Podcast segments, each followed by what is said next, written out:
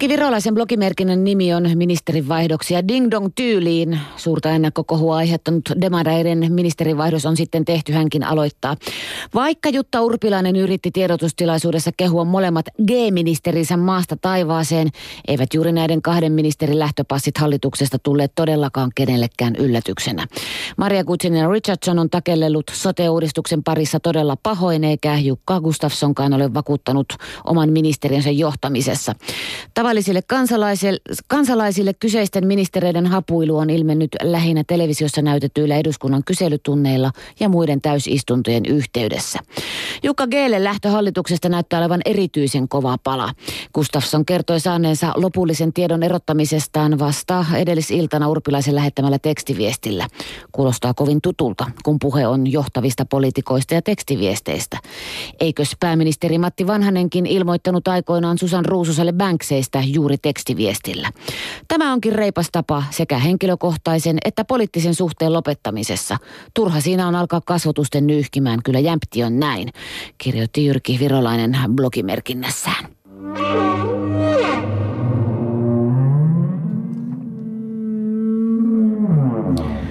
Suomen Kuvallinen blogissa kysytään, että oliko ministerin vaihdokset poliittista botoksia vai jotakin muuta. SDPn kierrätyksen tekee ainakin hetkeksi puolueen, puolueeseen urpilaisen toivoman rytminvaihdoksen. Mutta onko uusi tahti pysyvä vai paljastuuko kierros poliittiseksi botoksiksi? Jonka vaikutus ei ole kovinkaan pysyvä. Kesän ja syksyn mielipidetiedostelut vastaavat kysymykseen, onko SDP yhä 16 prosentin puolue. Valtiovarainministeri Urpilaisen lisäksi SDP-ministeriryhmässä jatkavat siis ulkoministeri Erkki Tuomioja ja työministeri Lauri Ihalainen. Tuomioja on sekä Urpilaisen että presidentti Sauli Niinistön luotettu. Ihalaista puolestaan arvostetaan työmarkkinoilla.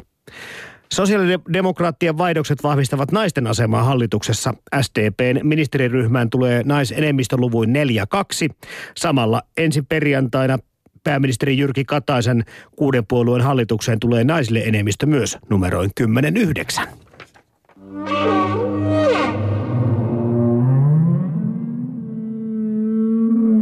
Ja Erkki Tuomioja blogissaan kirjoittaa tästä aiheesta, joka sivusi häntä todella läheltä.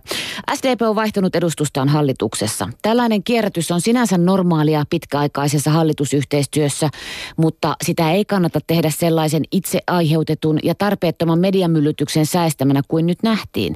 Ei myöskään pidä uskotella, että tämä olisi jokin taikatemppu SDPn alenevan kannatuskierteen oikaisemiseksi.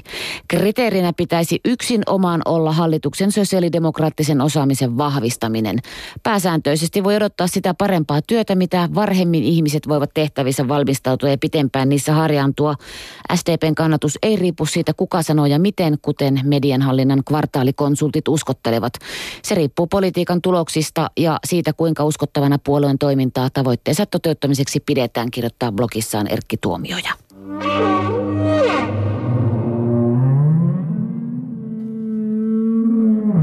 Ja ihan lyhyesti vielä loppuun Annin Aatoksen nimistä blogista muutama kysymys. Ihmeellistä touhua, miten voikaan olla hyvä isojen yhteisten asioiden asiantuntija, jos hyppäädään tehtävästä toiseen, jos perusteena on vain puolueen menestys seuraavissa vaaleissa eikä todellinen asioiden hoito.